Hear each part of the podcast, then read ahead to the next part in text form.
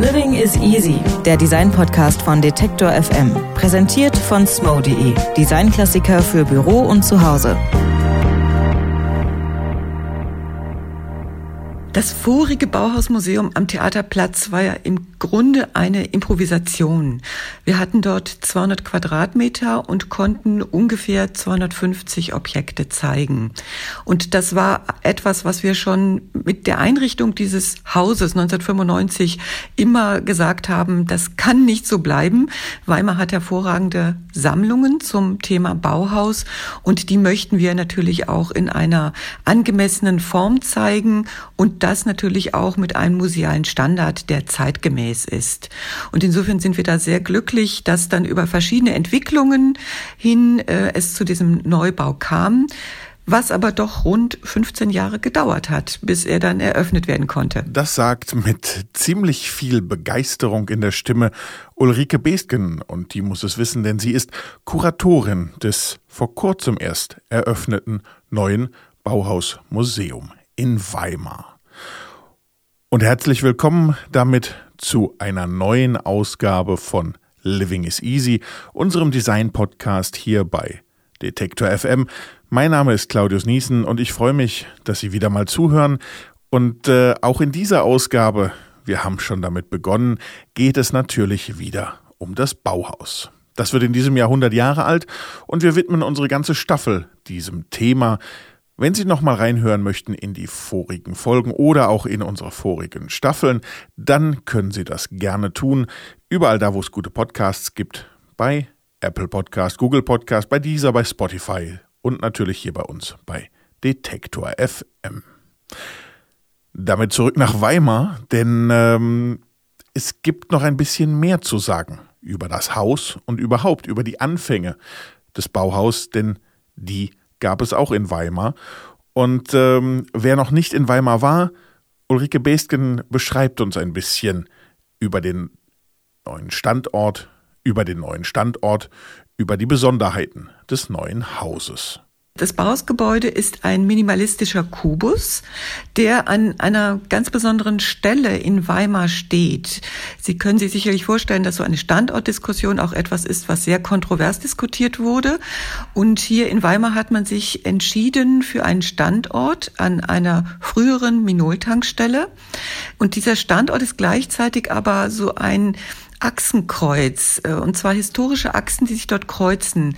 Vis-à-vis -vis sieht man direkt das ehemalige Gauforum, das 1936 von den Nationalsozialisten gebaut wurde. Man schaut Richtung Osten dann ebenfalls auf ein Hochhaus, das einzige Hochhaus in Weimar, das dann die Antwort der sozialistischen Stadtplanung auf das Gebäude oder auf dieses monumentale Gebäude der Nationalsozialisten war. Und nach Westen raus ist ein Park, der in der Weimarer Republik zu einem Volkspark umfunktioniert wurde mit Stadion und mit Schwimmbad. Also insofern haben wir dort unterschiedliche historische Achsen und historische Niveaus, die dieser Neubau von Heike Hanada miteinander verbindet. Und sie selbst hat ja einen sehr selbstbewussten Solitär gebaut, denn sie sagte, sie kann sich an dieser Stelle als Architektin keinen Bau vorstellen, der ein feingliedriger, transparenter Bau ist, also wie man sich gerne auch Bauhausgebäude vorstellt, mit viel Glas beispielsweise, sondern einen sehr selbstbewussten Solitär. Hat Ulrike Bestgen denn in diesem wunderbaren neuen Museum so etwas wie einen Lieblingsplatz? Also mein Lieblingsplatz in dem Gebäude ist eigentlich ein Raum, der nicht direkt zur Schausammlung gehört, äh, sondern der Werkstattraum der Bauhausagenten, der ein großes Fenster hat zum Weimarer ähm, Weimarhallenpark und gleichzeitig auch diese tolle Atmosphäre von praktischem Arbeiten, Nachdenken über Bauhaus. Das finde ich ist einer der schönsten Räume im Gebäude. Was das ist, eine Bauhausagentin, na, das erklärt uns am besten Maxi Götze. Sie ist eine von neun. Also unsere Aufgabe ist nicht zu verwechseln mit den Geheimagenten. Wir sind eher sehr offensiv unterwegs. Ähm, wir sind eher die Vertreter der Besucherinnen und Besucher ganz unterschiedlicher Altersgruppen.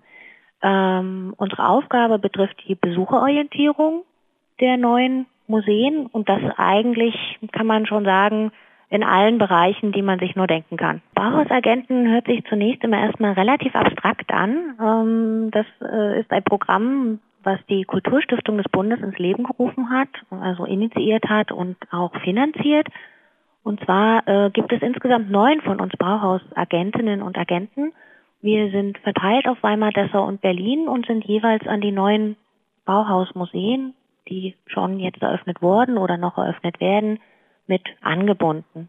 Zum einen betrifft das äh, das Mitentwickeln von einzelnen Elementen, interaktiven Elementen, vor allen Dingen in der Ausstellung. Aber wir jetzt in Weimar zum Beispiel konnten auch einzelne Bereiche der Ausstellung mitkuratieren. Wir haben aber auch die Werkstätten natürlich eingerichtet, ausgestattet, konzipiert und ähm, das ganze Programm, was dort stattfindet, also das komplette Vermittlungsangebot. Wir haben aber auch mitgearbeitet bei einer App, die jetzt entstanden ist in Weimar. Wir haben auch mitgearbeitet bei dem Barrierefrei- und Inklusionskonzept für die neuen Häuser. Also wirklich sehr vielfältig aufgestellt. Und das Besondere an unserer Arbeit ist, dass wir uns das nicht alles alleine ausdenken, sondern dass wir mit Partnerschulen zusammenarbeiten. Das trifft auf alle drei Standorte zu. Wir haben verschiedene Kooperations- und Partnerschulen. Äh, in Weimar betrifft das Weimar und aber auch Weimarer Umland. Wir haben jetzt ganz konkret momentan neun Schulen, mit denen wir zusammenarbeiten. Das heißt, wir fragen ganz explizit Jugendliche, junge Menschen, was interessiert euch am Thema Bauhaus? Was interessiert euch am Museum? Was wollt ihr dort auch selber vorfinden? Was wollt ihr dort auch selber machen? Was die aktive Auseinandersetzung mit dem Bauhaus anbelangt, da gibt es zumindest in Weimar nicht nur die Bauhausagenten und deren Partnerschulen, sondern auch viele andere Institutionen, insbesondere die Hochschulen und ihre Studierenden. Ich denke, der Standort Weimar ist einerseits wichtig als Thüringen schon vorher durch die Kunstgewerbeschule von Henry van de Velde intensiv auch in dieses Thema Gestaltung mit einbezogen war. Henry van de Velde selbst ist ja schon, als er hier nach Weimar kam, ab 1902 hat er eine Einrichtung gemacht, ähm, dass er mit der damaligen Großherzogin über die ähm, einzelnen Dörfer und kleinen Ortschaften in Thüringen gefahren ist und die damaligen Handwerker, ob das jetzt ähm, dann Töpfer sind und so weiter, gestalterisch beraten hat. Insofern gab es da schon eine Tradition in Thüringen, dass man sich mit professionell über Gestaltung nachdenkenden Designern, würden wir heute sagen, den Begriff damals gab es damals natürlich noch nicht, dass man sich damit austauschte. Und das Bauhaus stand natürlich auch sehr früh schon mit äh, den Handwerkern, äh, mit anderen in Thüringen auch schon in Verbindung in der Zeit des Bauhauses, aber nicht so, wie wir uns das bei Fandefelde vorstellen, dass es so ein, ein sehr fruchtbarer Austausch war, sondern da gab es natürlich auch erstmal Konkurrenzängste.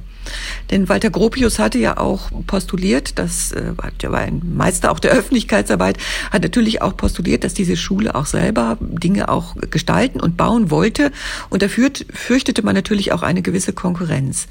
Andererseits ist es immer auch wieder wichtig gewesen, dass das Bauhaus sich hier in Thüringen verortet hat. Äh, es hat Kontakte nach Jena aufgenommen, zum Kunstverein in Jena, hat dort wichtige Vorträge gehalten. Paul Klee beispielsweise hat das gemacht. Feininger war regelmäßig in Erfurt. Ähm, man hat natürlich dann auch zu Handwerkern hier Kontakt gehalten. Also es ist ein wichtiger Austausch in der damaligen Zeit. Und man hat natürlich dann auch hier in Thüringen, nicht zur Weimarer Bauhauszeit, sondern etwas später, Gebäude ähm, dann auch äh, gebaut was dann auch dazu führte, dass in Thüringen diese Tradition des neuen Bauens, die auch aus dem Bauhaus mit hervorgeht, nicht allein, aber mit hervorgeht, dass die beispielsweise in Erfurt dann auch ähm, sehr stark auch sichtbar wurde und für heute für Thüringen natürlich ein wichtiger Teil dieser moderne Entwicklung ist. Sagt Ulrike Bestgen. Und auch Maxi Götze kann sehr genau beschreiben, warum das Bauhaus in Weimar so ganz besonders wirkt. Also das Besondere an Weimar und was wir auch in unserer Arbeit viel mit aufgreifen, ist natürlich, dass das Bauhaus in Weimar noch sehr experimentell war. Es war die Anfangsphase, es hat sich selber noch gefunden, also dieses Thema Experiment ist hier ganz groß. Äh, und zum anderen, äh, was wir hier in Weimar auch gemacht haben als Bauhausagenten, wir haben uns nicht nur auf das Bauhausmuseum begrenzt, sondern wir hatten auch die Möglichkeit, ähm, die neu entstandene Ausstellung im neuen Museum, also die Ausstellung um Van de Velde und Nietzsche, äh, mitzugestalten. Das heißt also die Zeit vor dem Bauhaus und der Standort in Weimar, wo das Bauhausmuseum steht, ist natürlich auch besonders, weil es direkt neben dem Gauforum steht und damit eigentlich so diese ganze Zeit vor und aber auch nach dem Bauhaus schon alleine dort im Standort äh, jetzt sichtbar ist. Nachdem wir quasi mit dem Lieblingsort von Ulrike Bestgen in diese Folge eingestiegen sind, wollten wir am Ende noch von ihr wissen. Wollten wir zum Schluss noch von ihr wissen, ob sie denn so etwas wie ein Lieblingsstück in dieser Ausstellung hat. Also es ist wirklich immer wieder, ich mag es kaum sagen, die Wiege von Peter Kehler.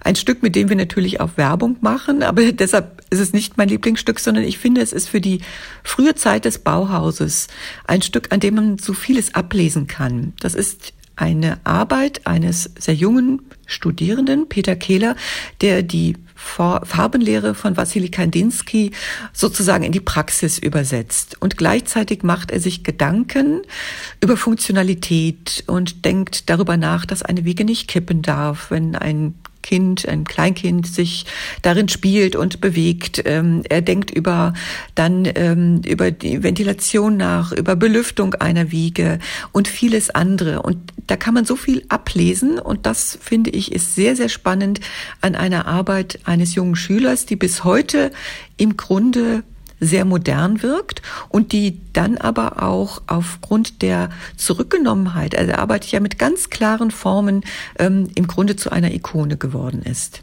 Weimar ist als Kulturstadt immer eine Reise wert, auch und ganz besonders sicher als Wiege der Bauhauskultur. Und damit sind wir an dieser Stelle schon wieder am Ende unserer kleinen Podcast-Folge angelangt. Ich sage Danke und Tschüss fürs Zuhören. Mein Name ist Claudius Niesen. Hören Sie bald wieder bei uns rein, wenn es wieder heißt Living is Easy, der Design-Podcast auf Detektor FM. Living is Easy, der Design-Podcast von Detektor FM. Präsentiert von smo.de, Designklassiker für Büro und Zuhause.